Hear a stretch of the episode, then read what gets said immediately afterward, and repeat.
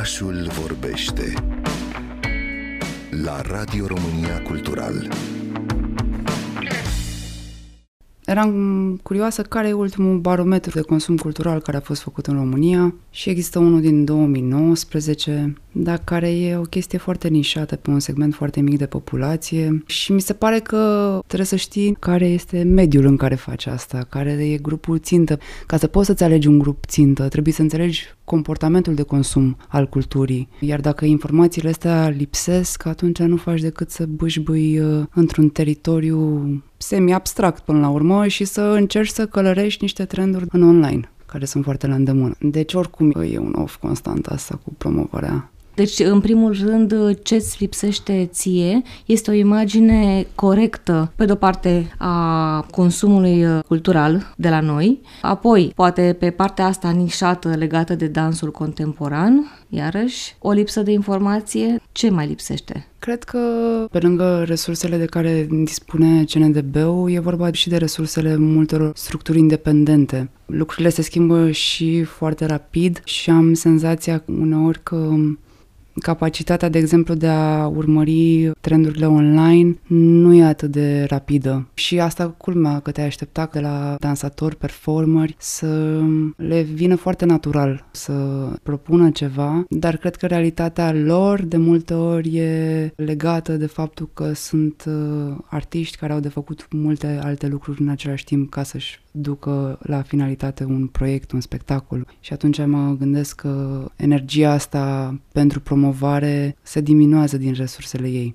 La CNDB, în fiecare final de an, pregătim o strategie pentru anul următor și, desigur, ne imaginăm în funcție de programele pe care le, le gândim, care e publicul țintă pe care vrem să-l atingem. În acest moment, care este publicul țintă? CNDB având mai multe misiuni, publicului țintă se declină din misiunile astea. Pentru misiunea lui de educație și formare, publicul țintă se separă în două. Odată sunt clasele pentru copii și atunci publicul tău țintă devin părinților, devin uh, poate școlile și grădinițele unde ei învață. Pentru celălalt program de educație, Academia, care se adresează atât dansatorilor cu experiență, dar și oamenilor din alte zone. Publicul țintă se duce în zona absolvenților de coregrafie, de teatru. Pentru spectacole, publicul țintă de, de multe ori uh, poate fi dat chiar de tema abordată în spectacol. Bine, asta aș zice că poate să fie și poate să și nu fie în același timp, pentru că sunt oameni care îi vedem că vin constant, sunt oameni care apar de nicăieri. De fapt, aici mi se pare mai interesant să ne dăm seama cei care vin pentru prima oară cum au auzit, de ce au venit, ce i-a făcut să vină și sunt uh, uneori uh, oameni care apar uh, aproape din greșeală,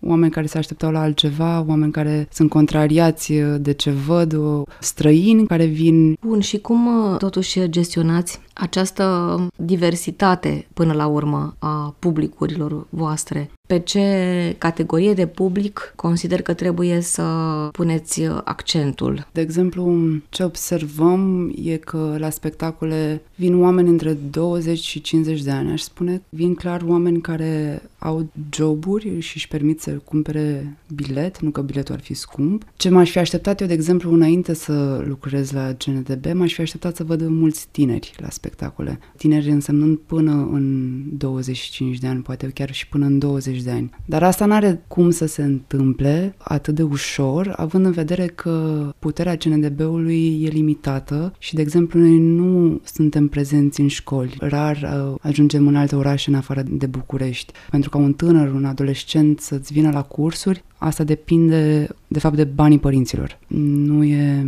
chiar atât de ieftin să-l practici constant. Sunt uh, oameni de multe ori uh, care lucrează deja în uh, industrii creative și în domeniul cultural. Aș zice că există o bulă de oameni care se întorc și sunt constanți și care crește organic, dar ce încerc să punctez e că nu există în momentul de față și cred că nu numai uh, neapărat în dansul contemporan o strategie structurală de cum se întâmplă asta De exemplu, tu ce strategie ai propune? Să reușești să ieși un pic uh, uh, din propriul spațiu și să ajungi să-l promovezi, uh, cred că în școli. Dacă s-ar merge în școli și s-ar uh, face ateliere de dans în sala de sport a fiecărei școli, ar fi o intrare foarte facilă. CNDB-ul neavând artiști angajați, uh, coregrafi angajați, lucrând mereu doar uh, în formula asta de colaborare, nu poți să o faci imediat, nu poți pur și simplu să iei legătura cu inspectoratul și să zici că gata, de luni uh, intrăm în uh, 10 școli și trebuie de fapt să gândești de la începutul anului de când îți faci bugetul, să te gândești că de fapt vei vrea să ai acest uh, proiect și atunci va trebui să colaborezi cu un număr de X uh, coregrafi care să facă asta, deci devine un proiect în sine. Noi suntem conștienți că asta ar trebui să facem Dar? și după aia ne lovim de faptul că resursele pe care le avem trebuie să împărțite și când se face împărțeala, îți dai seama că nu mai ai așa multe resurse să faci uh, o chestie atât de simplă. Pur și simplu te trezești că ai prioritizat alte proiecte, alte spectacole, alte programe de formare pe care vrei să le dedici uh, comunității de dans uh, contemporan. Această dihotomie între îți dai resursele către cei care activează deja și atunci câte resurse mai ai pentru cei care nu știu deloc despre dansul contemporan.